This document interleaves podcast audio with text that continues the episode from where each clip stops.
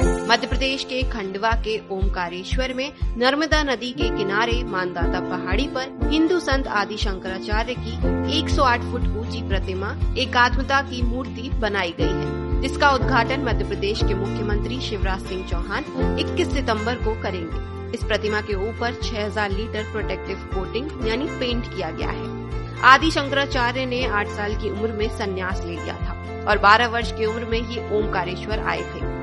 ऐसी मान्यता है कि उस दौरान नर्मदा नदी काफ़ी उफान पर थी। और जब आदि शंकराचार्य ने अपने कमंडल में नर्मदा का जल भरा तो वो शांत हो गई थी।